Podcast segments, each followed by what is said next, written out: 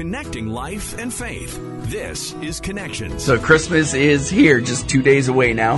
How much do you think you know about Christmas? Not a whole lot. I thought I knew a lot, but I think we're in for a bit of a surprise today. we definitely are. Today's guest is an expert in Christmas, and we'll hear more from him coming up today on Connections.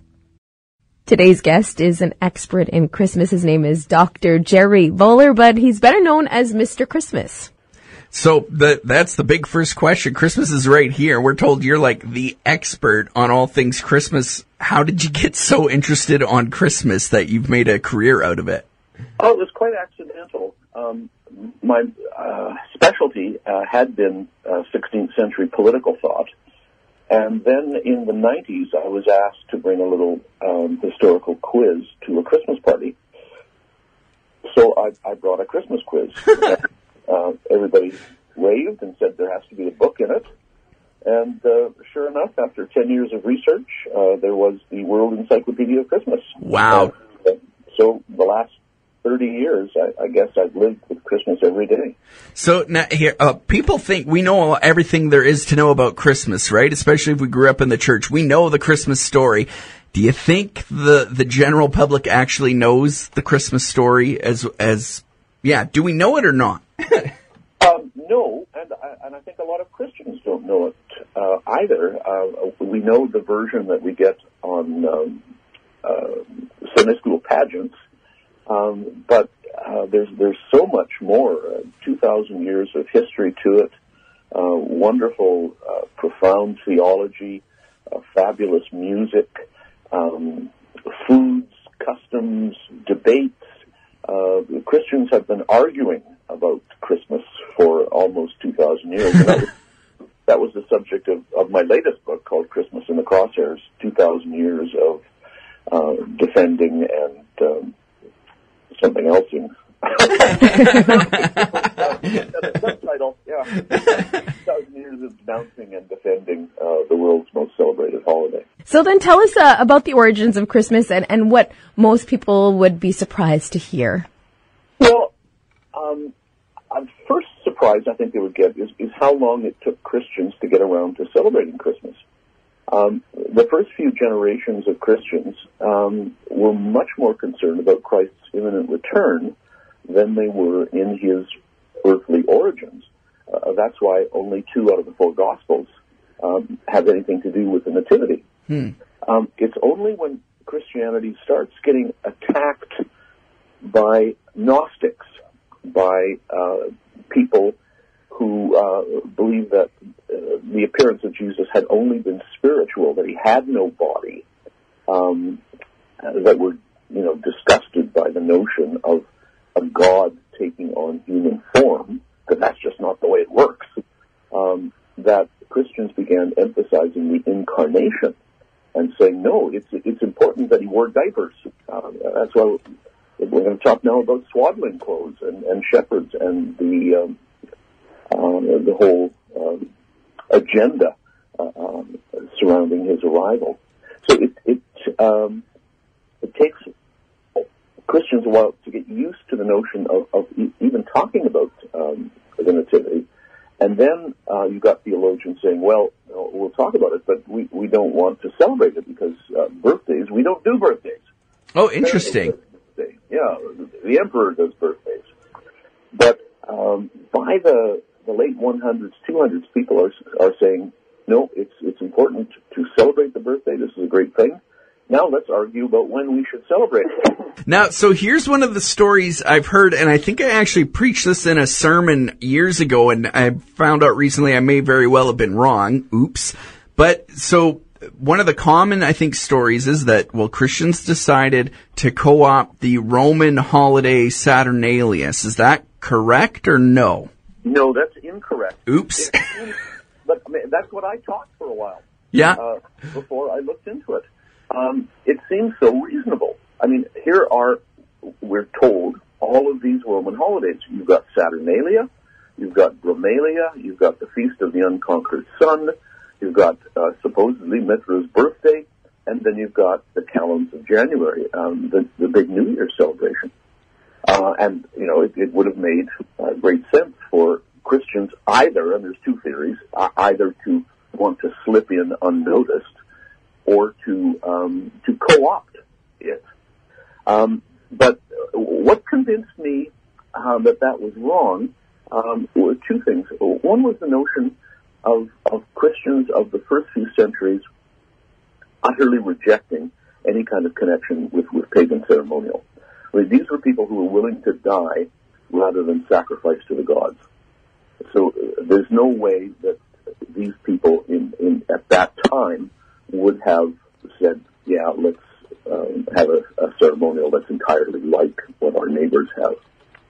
Um, the, the, second thing was um, uh, I, I, I, was introduced to, to, the notion of the computational theory, um, which says that um, December 25th was the date that was chosen um, because of uh, some symbolic um, uh, numerical decisions that are, quite foreign to uh, a modern mind, but which made great sense, uh, you know, 1700 years ago.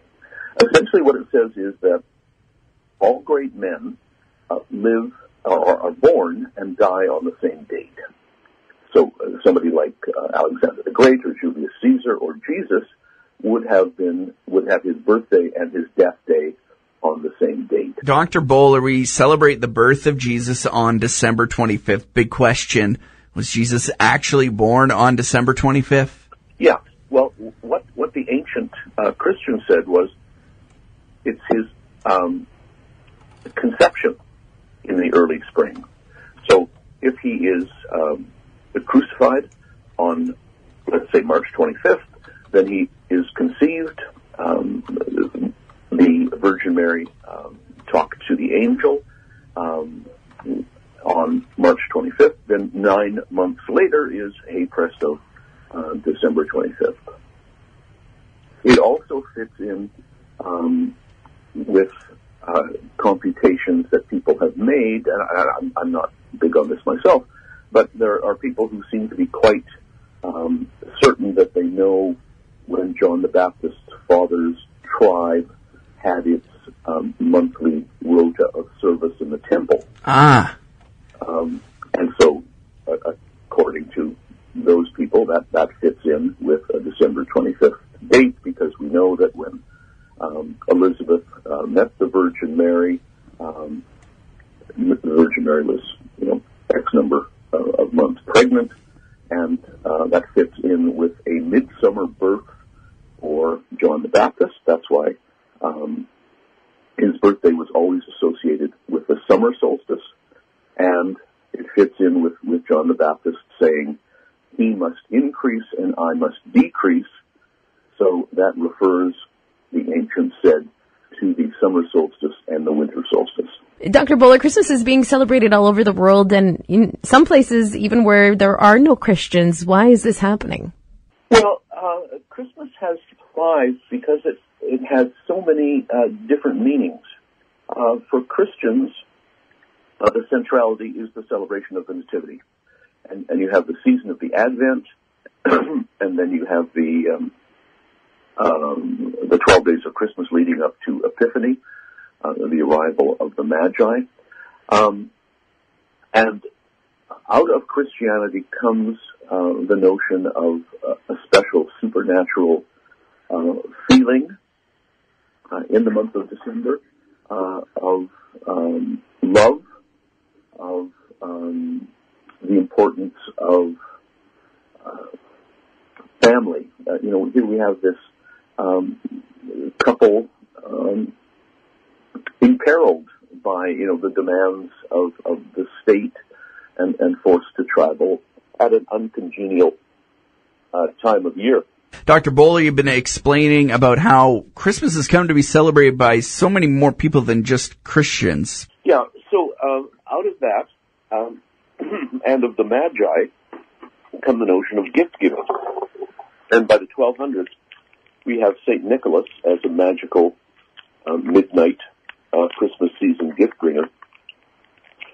So these things um, that begin in Christianity um, combine with a midwinter setting, and every culture that's um, in a, a, a temperate climate, every culture that has seasons, always has a midwinter festival. And three things are always stressed. Um, one is the triumph of light over darkness. I, I look outside and, uh, you know, we're just barely uh, getting uh, light at, at this time of day. So you want to emphasize um, your hope that light will return. And so fires and candles and, and warmth are, are big items. then we have um, the notion of, of the barrenness of the earth, and we want to return to greenery. So we fill our houses and churches with holly and ivy and pine boughs and um, uh, mistletoe. Um, and the third is um, festivity of, of, plenty. In the the ancient medieval world, and until quite recently, um, this was the time of the year when you had most food. Um, the harvest had been in.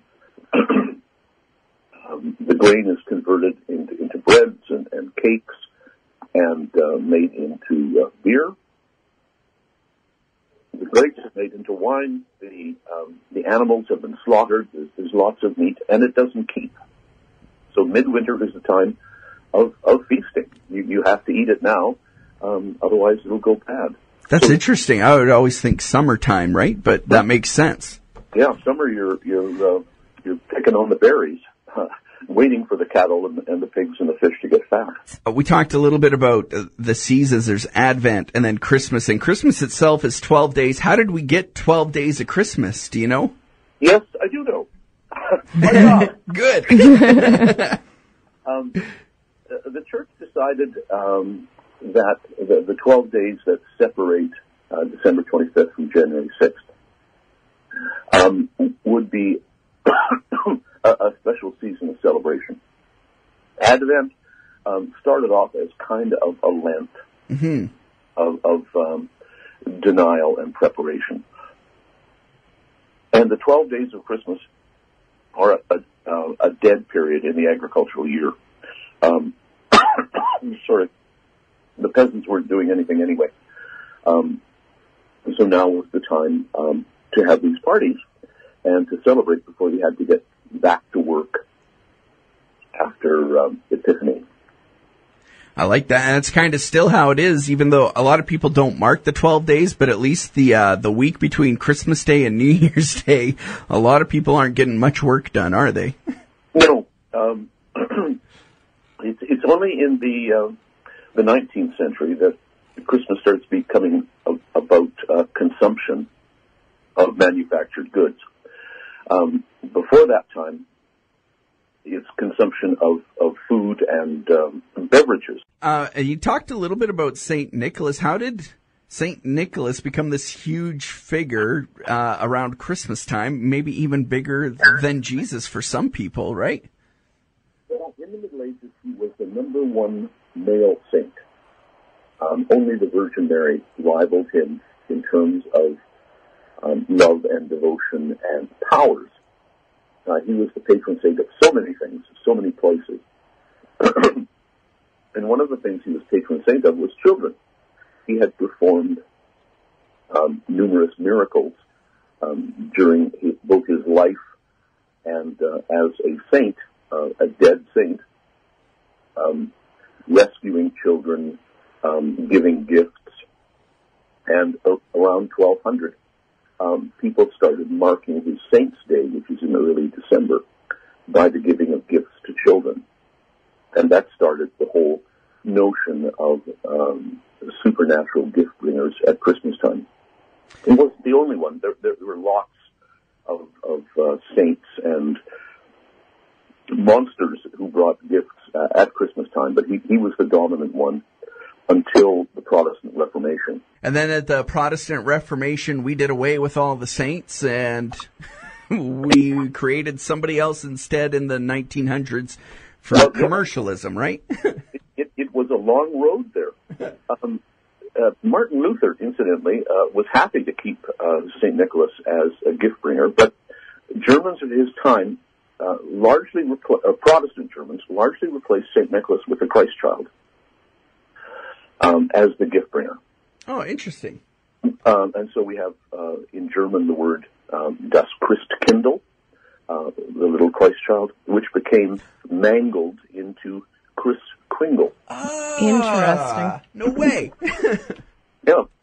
So um, in England, uh, when St. Nicholas goes, uh, when the Protestants come in, um, there's no magical gift bringer. There's, there's nobody to bring gifts for children until the 1800s, when um, Americans uh, in New York in the 1820s conceive of the notion of a kind of nephew of St. Nicholas, who in Dutch is called Sinterklaas oh yes. Yeah. and out of Sinterklaas comes Santa Claus. And uh, we've had him you know, for just about coming on 200 years. And one of those traditions is the Christmas tree. And in most homes, you're going to find one of those somewhere in the house. Why? Why do we do this? It, it, um, there's all kinds of theories about that. The notion that it was um, invented by Saint Boniface, who chalked down a sacred pagan oak and said, "You want to worship trees? Try this evergreen." Um, that that's bogus. Um, there was some thought that it might have its origins in the paradise tree that appeared in um, medieval plays, but I think it, it's it's really just an extension of bringing greenery into the house. The, the first time we know it appears is outdoors, outside of people's homes, in the 1400s, and they bring it indoors in the 1500s. And originally, they would cut the, the top off a conifer and hang it upside down from the ceiling, just like you would with with mistletoe or, or ivy and so on. And then eventually it gets flipped, um, so it's standing up, and it gets bigger and bigger, and then it starts getting decorated, and um, now we have it as you know the, the, the central sort of domestic icon uh, of Christmas uh, in the home, and even in a lot of churches. I think a lot of people have contention with Christmas trees, right? Because in Jeremiah it mentions something about do not decorate trees like the pagans do. Um, y- yeah. Do you have any interpretation on that passage? Well, uh, there's also another Old Testament um, injunction um, to use greenery. Uh, Oh, interesting. this is one of the things that that um, uh, Christians have argued about. it took a lot of uh, arguing in the 1800s before most Christians accepted the Christmas tree, um, because there was still a lot of resistance up until the 1800s against Christmas at all. But it was found uh, by Protestant churches that had turned their nose up at Christmas that it was such a big draw that this was something that the people wanted, that they started emphasizing Christmas. And um, they would put on Christmas spectaculars with visits uh, by reindeer and Christmas trees and, and uh, either St. Nicholas or or Santa Claus. And, and every church in town would have a separate Christmas spectacular, the way uh, a, lo- a lot of churches locally still do. What's your favorite uh, Christmas story? That's a good one. Um, I published a book called The World's Greatest Christmas Stories, so um, I may be forgiven uh, from choosing one from there. Um, oh, uh, I, I love um, The Gift of the Magi. Um, that, that O. Henry story about this poor couple who give each other uh, self-sacrificial gifts. Um, I like that one. Uh, I love Dickens' uh, Christmas Carol. Um, there are wonderful stories that Christians began making up um, in in the early centuries. They wanted to know more about Jesus, more about the Virgin Mary, and so they would make up stuff um, to fill in the gaps. You know, just like we have sequels for the Star Wars movies and prequels for the Star Wars movies. They had nativity story prequels I love that. and sequels. So I love stories about the Magi. Um, what is it about them that makes you so interested? oh, um, the fact that these are non-Christians, that these are um, people who come from foreign lands, uh, probably unknown to each other, the legends say, um, and they met. Um, and where did they meet? At Golgotha, just outside of Jerusalem. Um, they have, you know, just bizarre gifts. Yeah. Gold you can understand, but what was the Virgin Mary going to make with the? Oh, you brought me embalming paste. Thank you. Yeah. All the fabulous stories. So the, the uh, uh, stories told evolve over the centuries. So if if you look at um, how they're depicted in art, they gradually evolve towards three. Like there's, no indication in the Gospels uh, how many there were. Um, they they settle on three because of the three gifts, and they eventually come to be um, someone from Africa, someone from Europe, someone from Asia, a young man, beardless, a man in maturity, and an old white-haired man. Now, if if you want to know sort of the canonical um, uh, myth about them, uh, you know, they're told in a dream not to go back the way they came. So they uh, they disperse. They eventually end up um, in India, where they're converted to Christianity by Saint Thomas, and they spend uh, spend their lives um, evangelizing themselves. And when they die, um, they are buried uh, in the Holy Land, and their um, bodies remain the same as they were when they first saw Jesus. So even though they're very old, um, the bodies will appear to be a young man, a middle-aged man, and an old man. I love stories like that. That's so cool. oh, I've only begun. uh, Emperor Constantine's mother uh, discovers the bodies, uh, takes them back uh, to Milan, which was an imperial capital. Uh, they're forgotten about for 800 years, and then uh, the Emperor Friedrich Barbarossa conquers Milan, and someone says, "Oh, by the way, we've discovered the burial ground of the uh, the three wise men," and so he takes them back to Germany, and they build the magnificent uh, Cologne Cathedral to house the remains, where they can be seen to this day. We want to all become Christmas experts just like you. Where can we get your book, book and uh, find out some more of this information? Uh, Christmas Encyclopedia is out of print. Uh, it, it's uh, anyway, um, uh, but you can get it on Kindle. I would look for used copies on, on eBay or, or Amazon um, because the, the illustrations are glorious, um, and it just doesn't work on on a digital platform. But uh, you can get um, the Christmas in the Crosshairs or uh, Christmas uh, or Santa Claus a biography or the world's greatest Christmas stories by going online. Last Christmas question. What's your favorite kind of unknown fact about Christmas that most people wouldn't know or your favorite Christmas tidbit? Oh, uh, the association of werewolves and Christmas is Uh, always, what? um, because Christmas is is uh, in the darkest time of the year, um, and in the Middle Ages, you know, there was no artificial lighting, so the world closed down very early, and, and people hid behind their doors and, and thought all kinds of supernatural things were ranging out there, and that the evil forces of the universe were particularly ticked off that uh, the baby Jesus was coming, so that uh, they conceived that werewolves were particularly active around around Christmas time, and that they would even have a werewolf Olympics a werewolf, uh, competition, um, and they would eat the losers. Christmas is uh there's so much more to it than we knew. You'll learn something new. I've barely scratched the surface.